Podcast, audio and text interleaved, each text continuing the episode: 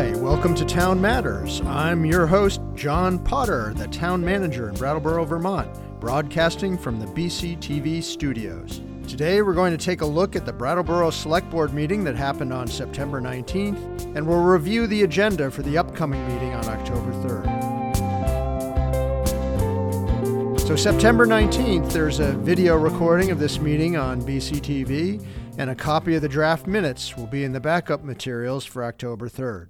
At the September 19th meeting, there were seven items on the consent agenda, but at the suggestion of members of the public, the board decided to pull one item, the EMS update, from the consent and address it at the end of the meeting. The remaining six items were approved five to nothing, and they were a bid award for LED lighting conversion in town buildings, a first class commercial catering license and third class commercial kitchen license for the Brattleboro Co op, a limited event permit approval for Winston Prouty Center for Children and Family Development, the approval of a $51,108.48 contract to Avenue Insights and Analytics for digitizing Brattleboro's land records, and approval of two parade permits one for the town of Brattleboro's Halloween parade, and one for the prayerful procession being put on by St. Michael's Church.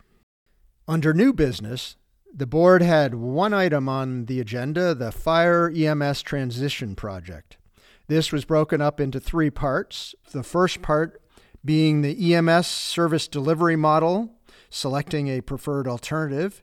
The second part being the EMS request for proposals and addressing next steps with that. And finally, the preferred alternative implementation direction for staff. Under the EMS service delivery model, staff recommended the municipal EMS approach. The benefits of municipal EMS include lower cost and control over town finances.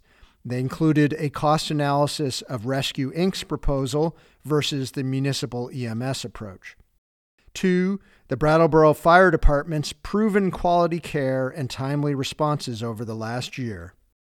Three, the reduced complexity. And four, public oversight that come with a fully municipal approach.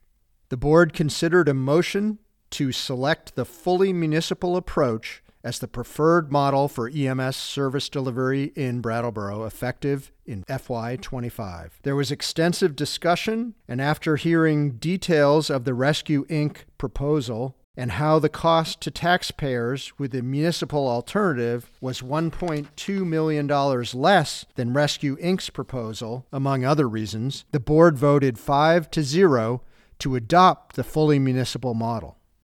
Next, the board considered the EMS request for proposals that went out earlier in the summer, and they voted 5 to nothing to direct staff to reject all proposals received from the EMS request for proposals. Finally, on preferred alternative implementation, the board voted 5 to nothing to direct staff to proceed with the implementation plan to establish the preferred model as presented, and that included using up to 1.37 million in ARPA funding to hire an EMS coordinator and firefighter EMT paramedics. Also, to acquire mobile radios, portable radios, turnout gear, and 3 ambulances. The next select board meeting is on October 3rd, with that meeting scheduled to begin at 6:15 p.m. at 230 Main Street. On this October 3rd meeting, there are 7 items on the consent agenda. These include a bid award for Living Memorial Park generational improvements design, a second class tobacco and tobacco substitute endorsement for Change Z, a third class liquor license renewal for Echo and for New England House, a approval of an engineering agreement for lead service line assessment. There is also approval of a purchase of several rectangular rapid flashing beacons and approval of a parade permit for White Cane Awareness Day.